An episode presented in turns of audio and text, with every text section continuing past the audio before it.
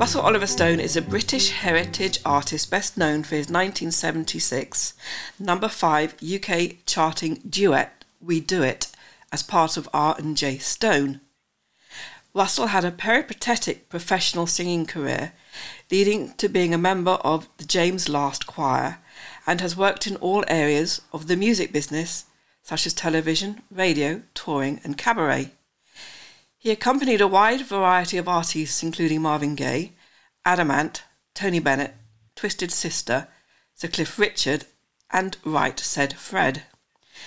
More recently, Russell has been on a conscious spiritual journey since attending a clinic for alcoholism in 1992 and has been sober for 29 years. He continues to study the great wisdom traditions of the East, yoga, Buddhism, and Sufism, as well as the Western tradition of transpersonal psychology. R&J Stone included Russell's New Jersey-born wife Joanne Stone. Both met whilst touring with James Last in 1973, and they married the following year. We Do It was inspired by Ashford and Simpson, and the demo was played to Phil Swern, the song's subsequent producer, and led to the duo signing with RCA. The song featured one of the first music videos to be made. Sadly, Joanne passed away in 1979. Next month sees the release of Full House, the first single to be lifted from the album of the same title. Russell, how did it all begin? My mother and father used to work at the Hoover factory on the Great West Road. And one Christmas, there was a musical uh, there, there's a party, a celebration concert organized, and they asked each department to send their best singer. So that was how my mother and father met. So I was born in music, if you like. Um, yeah, that was the beginning. I mean, that's a famous building, the Hoover Building. It used to be Tesco's. I think it's now a block of flats, isn't it?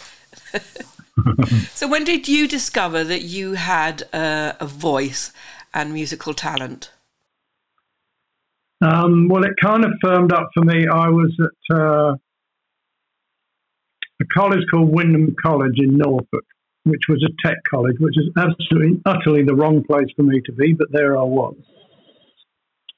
And they had a concert every year, and uh, this was in the 19 late 50s, early 60s and the musical choice in those days was Gilbert and Sullivan.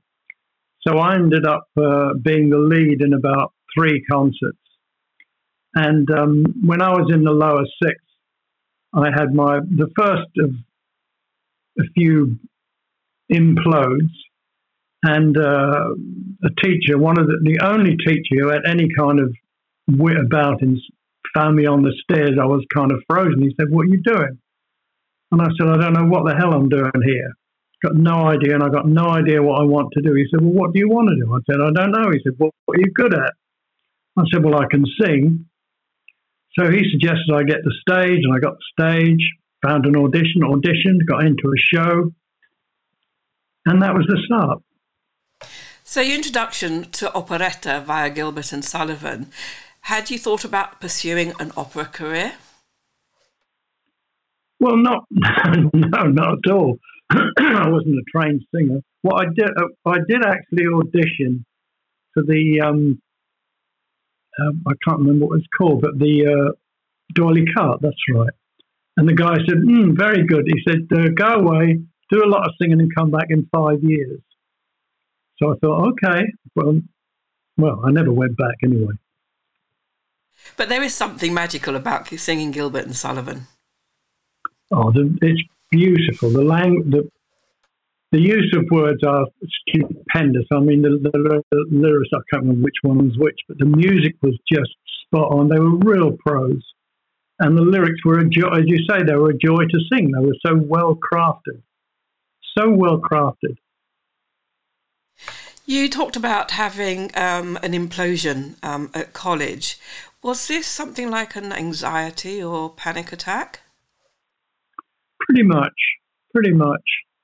I mean, I was in this college. It was a technical college, and I was doing physics, engineering, drawing, and maths, applied maths. And I mean, I, I had absolutely no bent in that area at all, but it was just, I had no idea what to do. So I was just bumbling along.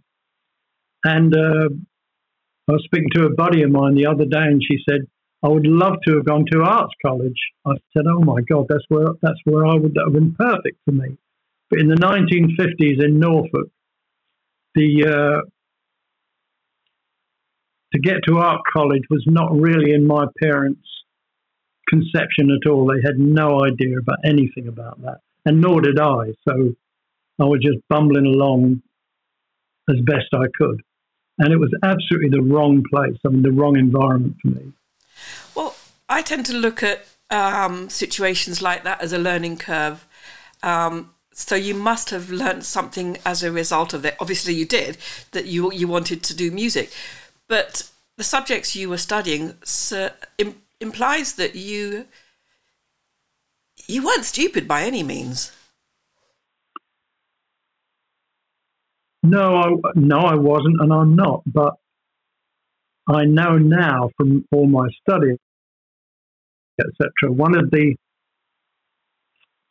one of the things that really hammers children at school is whatever is going on in their lives, their emotional state. If there are problems in the family, if there are problems at home, if there are problems in their environment, then that will impact very strongly because uh, there's very good research that shows that when we're afraid, the cortisol levels go way up and frontal lobe activity goes way down. And in essence, you can't think. You know, when you're afraid, you can't really think. You just kind of react or freeze.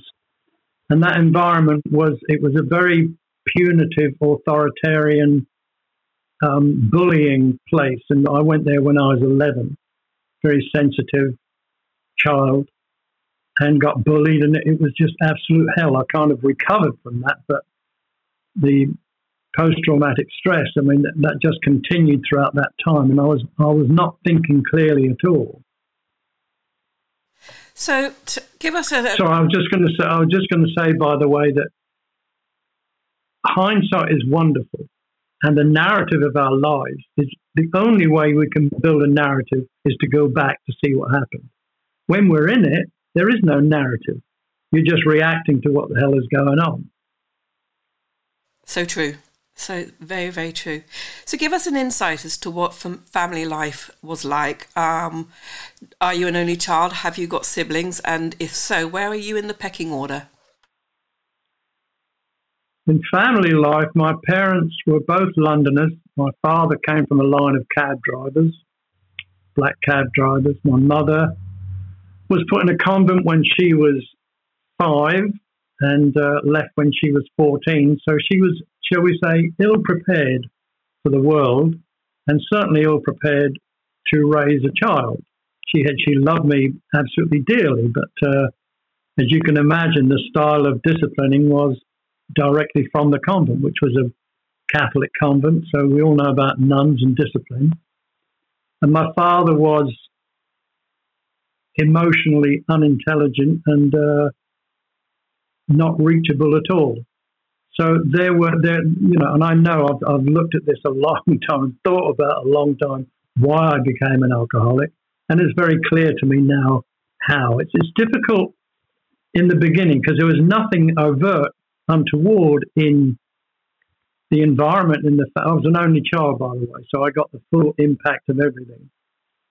And uh, my mother's love was very intense, but it was not a soft love by any means. And if, again, if the organism, if the baby, the toddler is does not have that caressing, that, that comfort, then there are problems with development, emotional development, which amplify if it's not addressed as you go through life. These problems get amplified and that you know the, the, the whole amplification for me was alcoholism. Alcoholism is a um, is a manifestation of symptom. It is not the root cause by any means. Where did you first come across music, and at that age, other than G&S, what were you listening to, and where were you accessing music? um, through albums, and that brings us very nicely, thank you very much, to the first track, which is Ray Charles, Sticks and Stones. As you can imagine, listening to something like that was unbelievable for me. Um, the first album I bought when I was 11 was Take Five by Dave Brubeck. But Sticks and Stones was really the first time I became fully aware of black artists, black music, and it hit me like a ton of bricks. I mean, I absolutely adored that track. And this was, I think it was in the lower six as well, maybe the up, maybe the fifth. No, I think it was the lower six. And I tried to get two or three musicians or people who played instruments, which is not quite the same thing sometimes, um, to form a little band to play it, to literally play that song because I just wanted to give it a go. And nobody was interested, no surprise, in that college. So I kind of gave up on that right there. But I, I remember that I was just infatuated with that song and with Ray Charles. People talking, trying to pick us up. Why won't they let us be? Bricks and stones may break my bones, but talk don't bother me. People talking, trying to pick us up when they know that I love you so. So I don't care what the people may say. I'll never, never let you go. I've been abused. I've been abused. In my heart. I've been accused. I've been abused. I've been abused and I've been found. People talking, trying to pick us up. Yes, scandalizing my name. They'll say anything just to make me feel bad. Yes, anything to make me shame.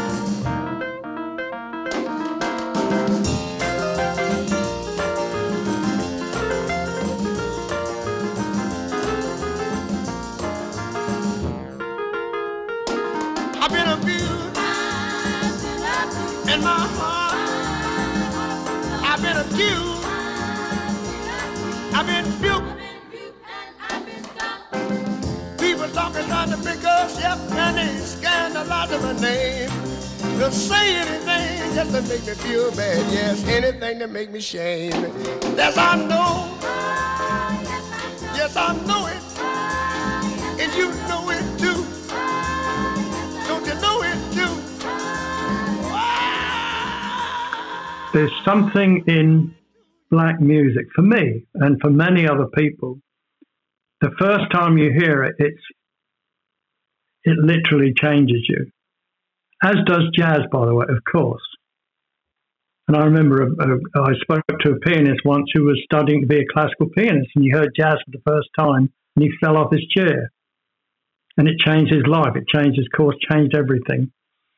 Because of soul being so intrinsic to black music, spirit, soul, whatever you want to call it, something, the spirit of that just absolutely woke me up in that way.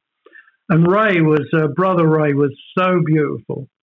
I mean, he, he, he was a he was a troubled man, of course, but look what he brought.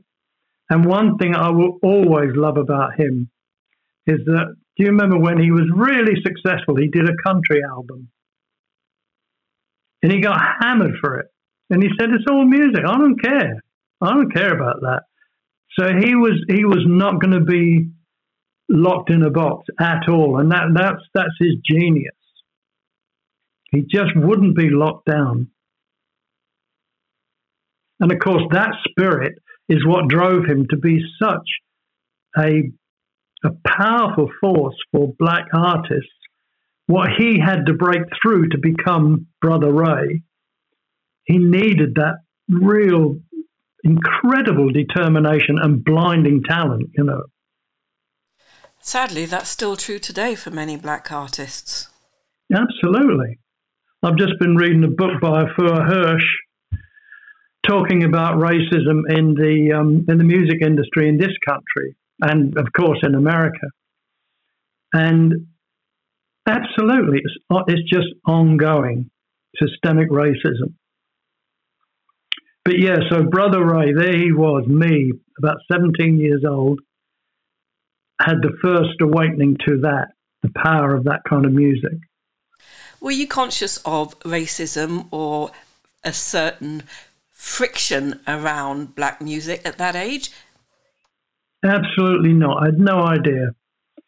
In my in the village I was born in, I grew up in in Norfolk, where my parents moved to. The only person of colour we ever saw was an Indian guy with a turban, so he's probably a Sikh, who sold brushes.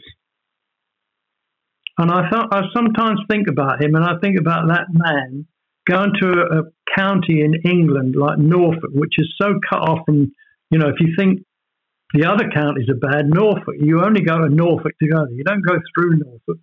And it was so parochial. And for that guy to go and go round the villages in Norfolk, I can't imagine what he experienced. I just can't imagine it. But what courage, what determination. But it wasn't only the racism of um, towards black people at that time. Um, the Irish were getting it as well, or anybody that was oh, God, different. Yeah. Well, well, that's where we come into bullying because my parents moved from London, moved into this village on a council estate. So I was very different. My parents are very different, and I got hammered for that. Not them so much, but I certainly did for being different.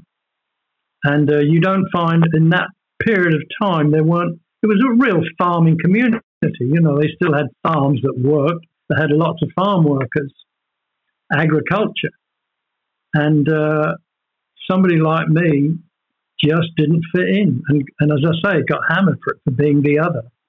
So that sense of the other was put in, well, put in, I experienced that without, I could never articulate that as a child, but that's what I experienced. So your next choice, Eddie Kendricks, Keep On Trucking. How did you get into this one? Right, 1973. Um, that's when I got together with Joanne. Uh, we met, as you said, on the tour with James Last, and we set up shop together. And every kind of, I can't remember how much, but something like every six months, Joanne was born in Newark, New Jersey. So we'd go back there to visit family and friends. And every time we went, we would hit the uh, particular record shop in Newark that had just every, you know, the latest happening things. And we'd come back with about a dozen albums, you know, each time. And uh, this just absolutely blew me open. And one of the albums uh, that we bought back was Eddie Kendricks, and one, you know, the single "Keep On Trucking." I, w- I obsessed on that, played it over and over again, and it was very much Ashford and Simpson as well, very much feeding into where I want to be musically, and of course, being with Joanne, it was a love song. uh, very much so.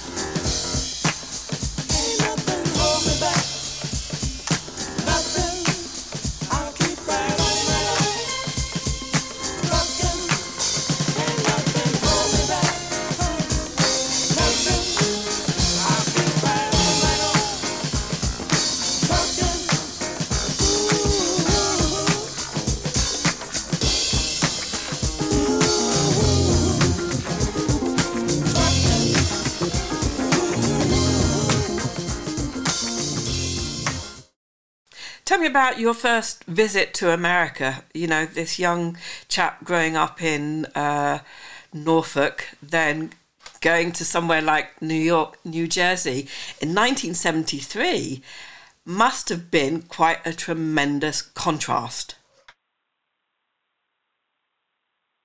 It was a tremendous contrast, and it was it was absolutely and utterly wonderful. I absolutely adored it. Um, to be, you know, I was I was given the keys of the kingdom, if you like. I was given an entry into black culture, and in a way that I, I'm just and I experienced it now. It was, of course, it was it was complex because Joanne's uncle, Uncle Percy, had a pool hall on the high street, and of course, you know, I love I love pool in those days. And so, of course, I would gravitate there. Now, Uncle Percy, he didn't like white people, and for all the obvious reasons. So he had a problem with me. But having said that, the first thing that happened when on the first visit was that Uncle Percy threw a party in his basement for the whole extended family and me, which was a hell of a gesture. And I've never forgotten that, and I'm so grateful. He was a beautiful man and we ended up, you know, liking each other a lot. So, um, all right, this highlight this highlights the difference in the culture. You got to remember that in in Norfolk, in the boarding school, we had a dance every Friday night, and we used to dance like the gay Gordons. Can you imagine? I mean, it's hysterical these bloody songs and these awful dances, and these young girls and boys having to learn these dances, you know, it's just hysterical anyway. So, cut to 1973, I'm in the basement. I've gone into the, I figure the only way I'm going to get through this is to run the bar because, you know, this is, uh, you know, the first time I've ever been in a room full of black people. I'm the only white guy, and for a moment, I got a real shock a real shot of like fear and oh my god, what the hell am I going to do here?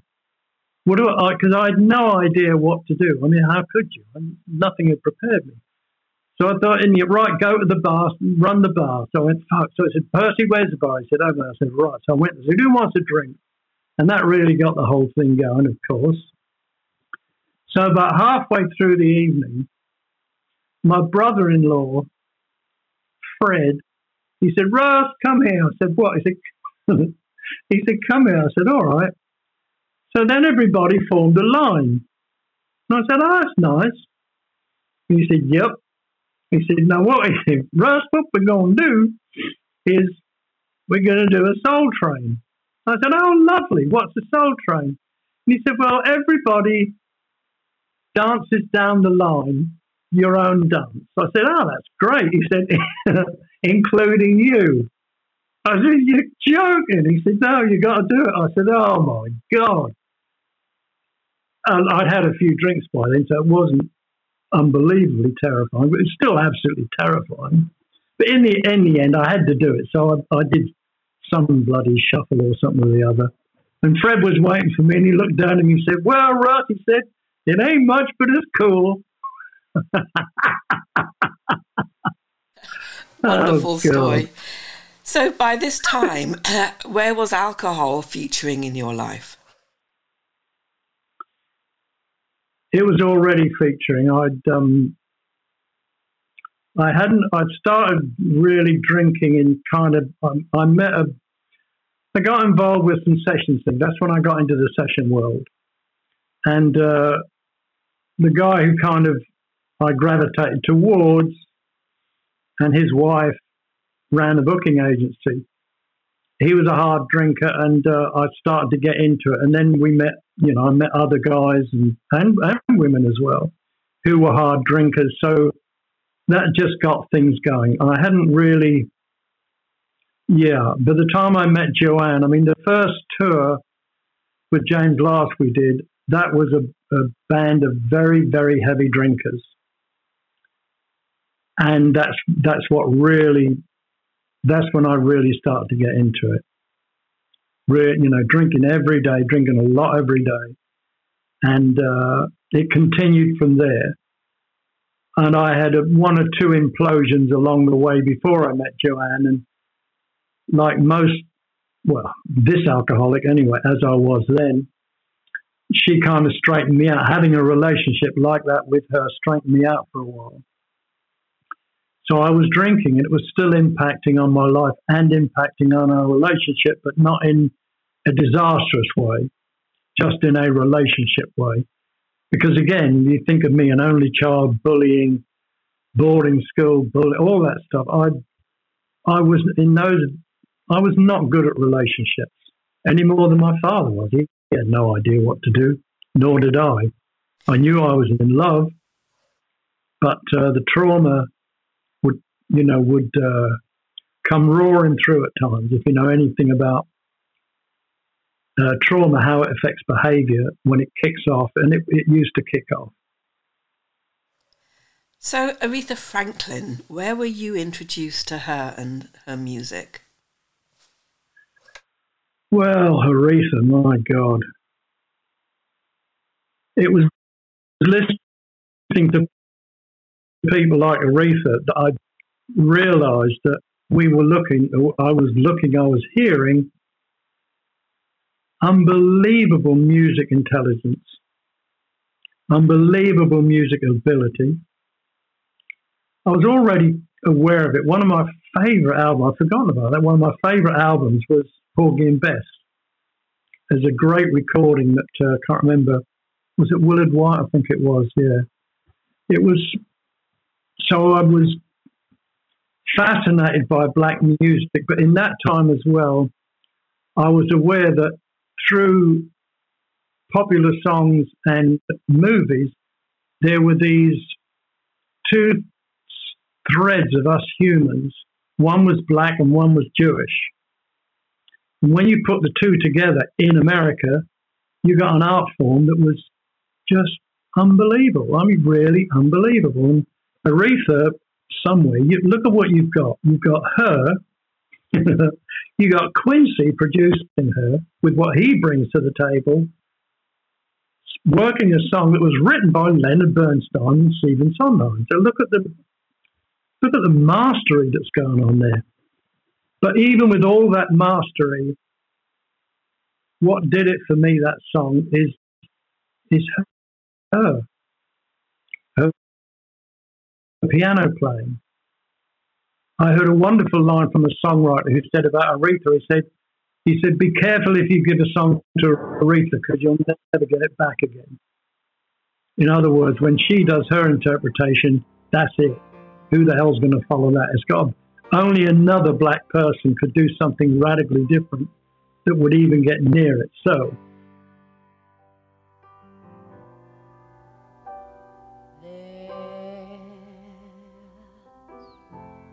Place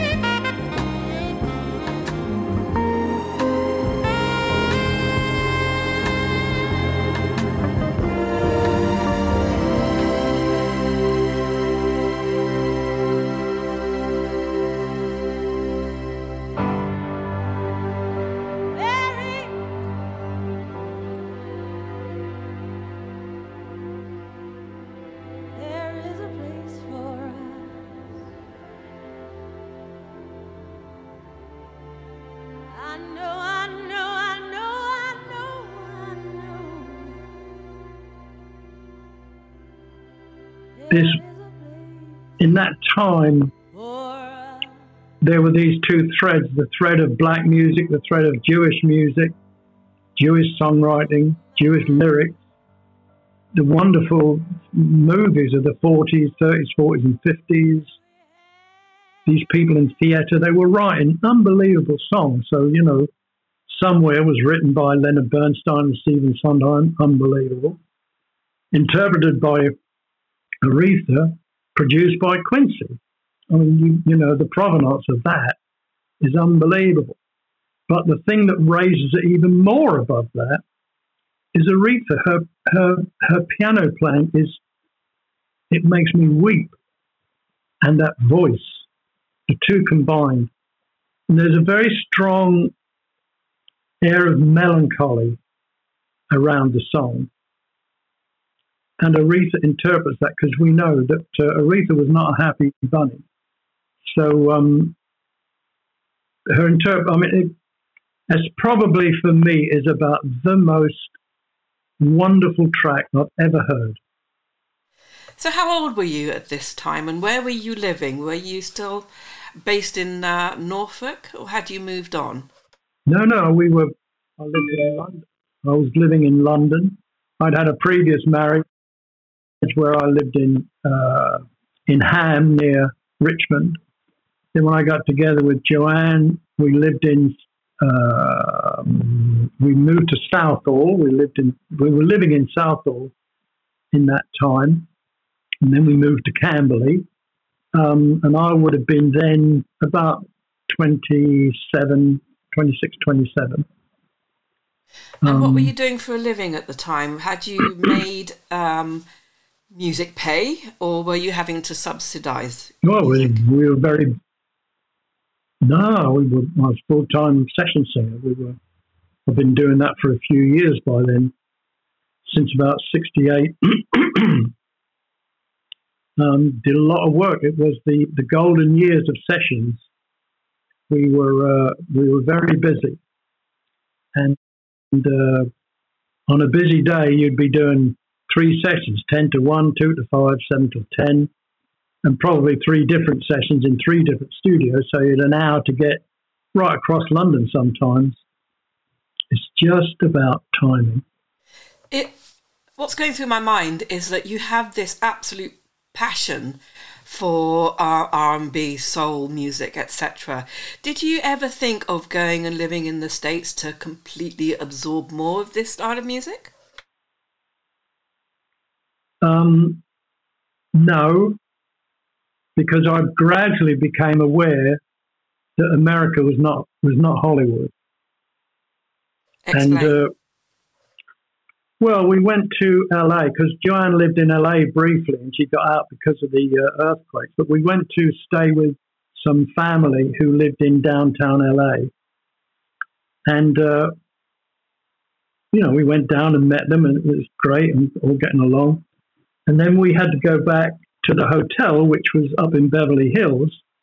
And the guy said, "Oh shit!" He said, "Okay, look," he said, "I'm going to run you to the hotel, but he said, I'll just drop you off and get the hell out of there." I said, "What are you talking about? What, is it dangerous?" He said, "It is for me." I said, "What do you mean?" He said, "Oh man, they see me up, they see me there, a black guy driving a car in Beverly Hills. I'm dead." I said, "What do you mean?" He said, "Because I'm black, you dumb ass." M M M. I said, "Oh." And that that kind of got me. And the, the other instance that happened as well was that in Newark, we were in an apartment, and the woman whose apartment was looked out the window and said, "Oh my God, there's a guy walking along carrying a rifle." So she called the police and said, "There's a guy walking down the street with a rifle." So the policeman said, "Has he killed anybody?" She said, "No." He said, "Well, call us when he does." And she told us that. I said, "You what?" I mean, I just that's when I knew I was not going to live in America, not with Joanne. We're, on to um, we're on to Gil Scott Heron, a sign of the ages from Pieces of a Man. Okie doke. This is a, a complex one, but Gil, I heard him in the 70s and he made a noise in my head, but because of the groove, really. I didn't really get the activist part until much later on. And, um, um, well, about 12 years ago, I went to a concert in the festival hall with an Azerbaijan singer who was an amazing singer with his ensemble and the uh, Kronos Quartet. And it was fantastic. They came together and they played together. It was just brilliant, the whole thing. So half Muslim audience, half classical audience. Place was alive. It was so electric. But in the in the program notes, it said that this Azerbaijan singer sang in the ancient Mugham tradition, spiritual tradition of music, poetry, and dance. And as soon as I read that, I went, bang, that's what I want to do. That's where I want my path to go. And I, I'd struggled for a while to figure out what kind of poetry. And of course, there's Rumi, who I do use, who I absolutely adore. Jalaluddin Rumi from 900 years ago from Persia. But gradually it dawned on me that I'm dealing with, that I'm, I'm already among poets like Gil and others who bring that activist quality, and of course, hip hop. Because I never really got hip hop. I didn't understand what it was until quite recently that these are activists. And when I started, because I'm, you know, my, my ear goes to the music, not the lyrics. I'm a lyricist, but I don't really listen to the lyrics. But when I started to listen to the lyrics, I went, "Oh my God, that's what's happening. This is the this is another this constant regeneration that people from Africa seem to have, which is when you think you've got it nailed down, they just create something new from the streets. You know, it just comes roaring up from these young kids over and over again. The spirit will not be confined. So the music industry tries to commodify it all and control people. And the young kids are saying, you know, F you, I'm going to do this. And they do it. And that has, has spread around the world. It is so strong. The spirit has spread. So, anyway, so Gil was a real forerunner to me of that. And bless him. It's a sign of the ages. Markings on my mind.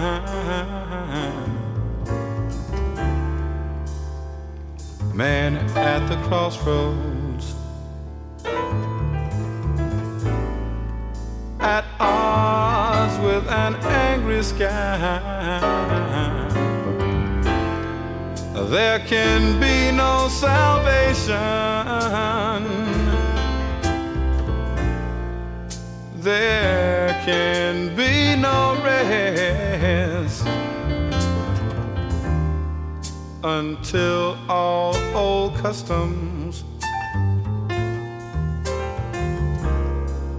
are put to the test. The gods are all angry.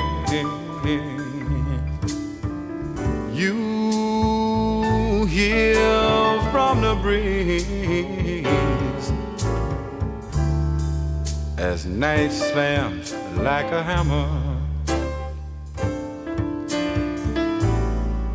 Yeah, and you drop to your knees the questions can't be answered.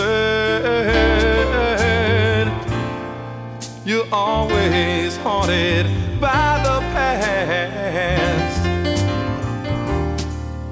The world's full of children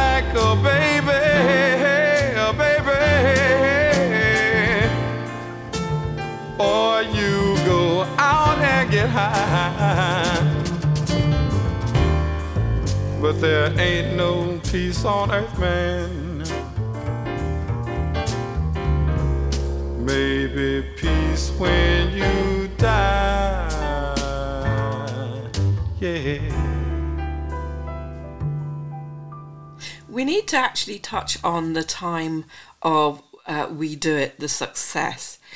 Tell us how that came into fruition. Yeah, I've been I've been writing since about twenty. Well, before that, I've been just writing songs and uh, not really finding any form or structure. It was with Joanne, getting together with Joanne with the black music that suddenly gave me a real direction. And so I did a bunch of tunes, about three songs, and demoed them. Phil Swern, it was given to Phil Swern by one of the other singers, Lynn Cornell, who was with uh, Paper Dolls, I think, or something.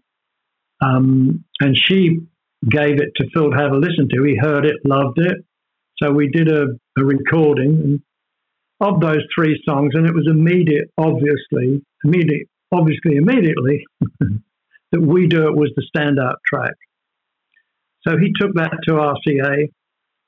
They picked it up, and uh, as it was in that days, the uh, the head of it, one of one of the guys in promotion said he loved it so much he said I'm going to make this.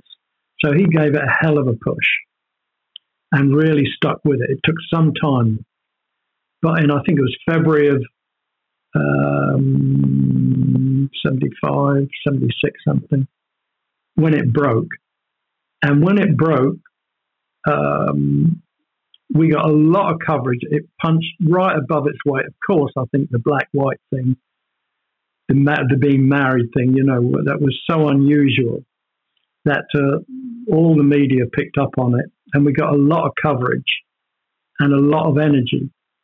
We had a manager, management it was uh, MAM at the time, and unfortunately, they were very cabaret uh, linked so they whacked us out on the cabaret tour, which was financially very, very good indeed, but disastrous because that time should have been spent in development, and it wasn't.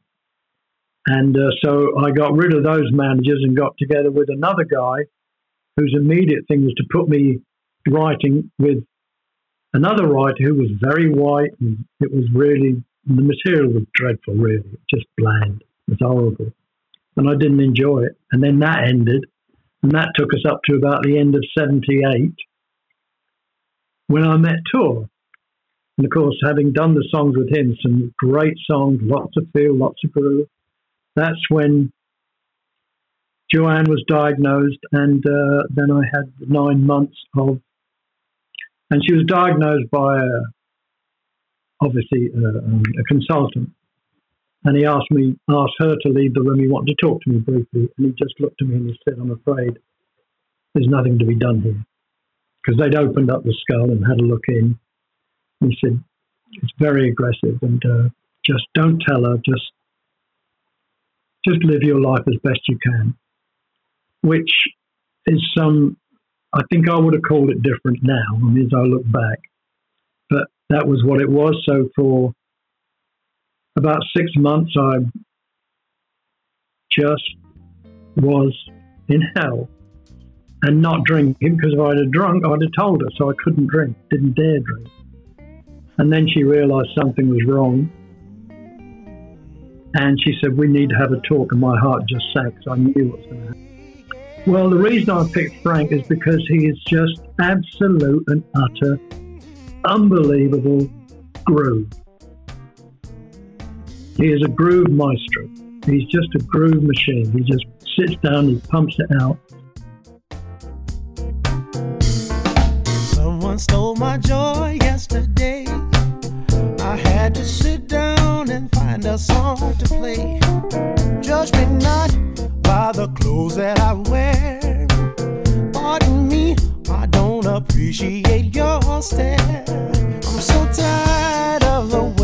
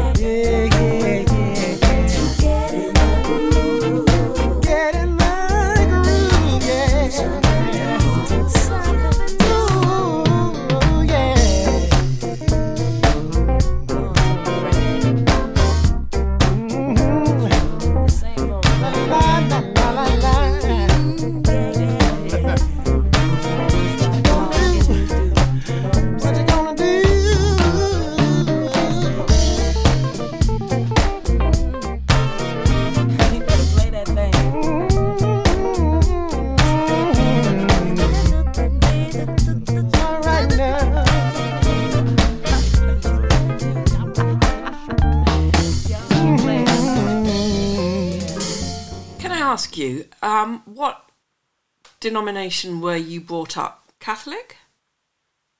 No, um, oh, English Protestant, you know. Yeah, I was in the church choir, went through all that. I mean, it didn't. Well, this is the thing about belief structures? You know, when you're exposed to that as a young child, it gets embedded in. You may not believe in it overtly, but it's, it's very deep. That's the problem. Like all the other conditions that go on with being a child, when you are conditioned, when you are cultured, absolutely born into the culture and accultured into the culture. So I didn't have faith in terms of that, but uh, there was always a there was always something. The spirit I know was was strong in me, but it, it had a lot to deal with as I was as a young man. But when it got released was when I was in the treatment center and looking out of a window, and I realized that being sober was not enough. It just was absolutely not enough. Didn't touch the sides. And the thought just came, a very simple thought that said, it's got to be a spiritual journey. That's what's going to be it. So that was in 1992, and I've just followed that very simple thought. And that thought has amplified through the ages until it is so strong now. On to your final track, Eddie Harris, Les McCann. Compared to what? Okay. well, I can't remember when I first came across this song, probably in the last 10 years. And I think it was on YouTube or something, whatever. And I was transfixed. First of all, it's a jazz trio, which is or quartet, brilliant, great players. But it's the passion. And you know, it was written by Gene Booker, Gene Booker McDaniels, and it was about the Vietnam War. And some of the references in the lyrics I don't quite get because it's not my culture, but you can tell the scream that's coming out of it. And, and Eddie, he just sings it. Is it Les McCann who sings? Can't remember now. Whatever the one who's singing, playing the piano, he's yeah, unbelievable passion and pain pouring out of him, and that just hit me like again like a ton of bricks. And his piano playing is so percussive, and the energy of these musicians pouring out their heart, pouring out their soul through the music. That's why it's that's why it's so powerful. What would you like to go back and tell your 11 year old self?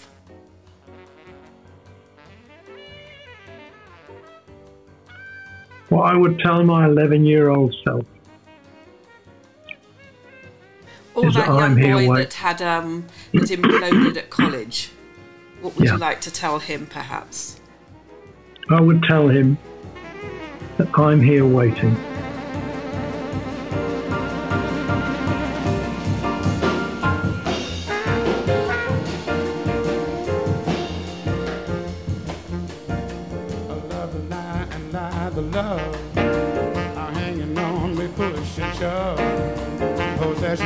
The motivation that is hanging up.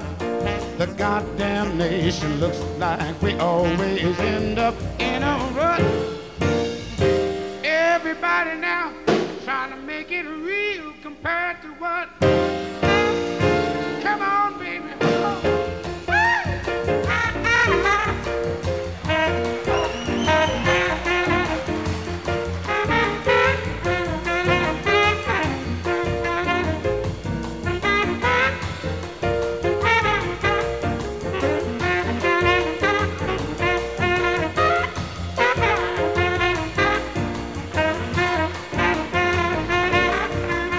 Slaughterhouses are killing hogs. Twisted children are killing frogs. Poor dumb rednecks rolling logs. Tired old ladies kissing dogs. I hate the human love of that stinking mud. I can't use it. Trying to make it real compared to what?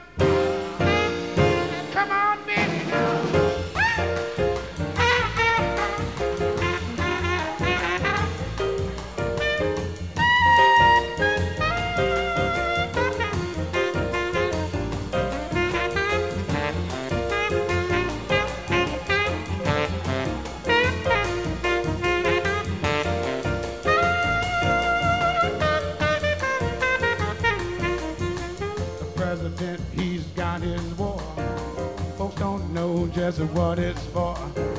Nobody gives us a rhyme or reason. Half a one doubt, they call it treason.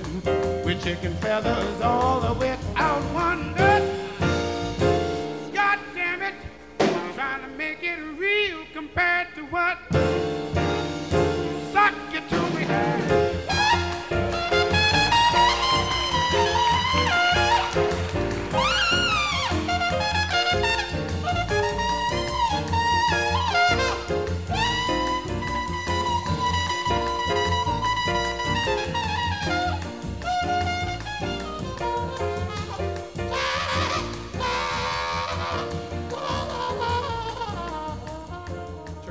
Church sleep and nod, trying to duck the wrath of God.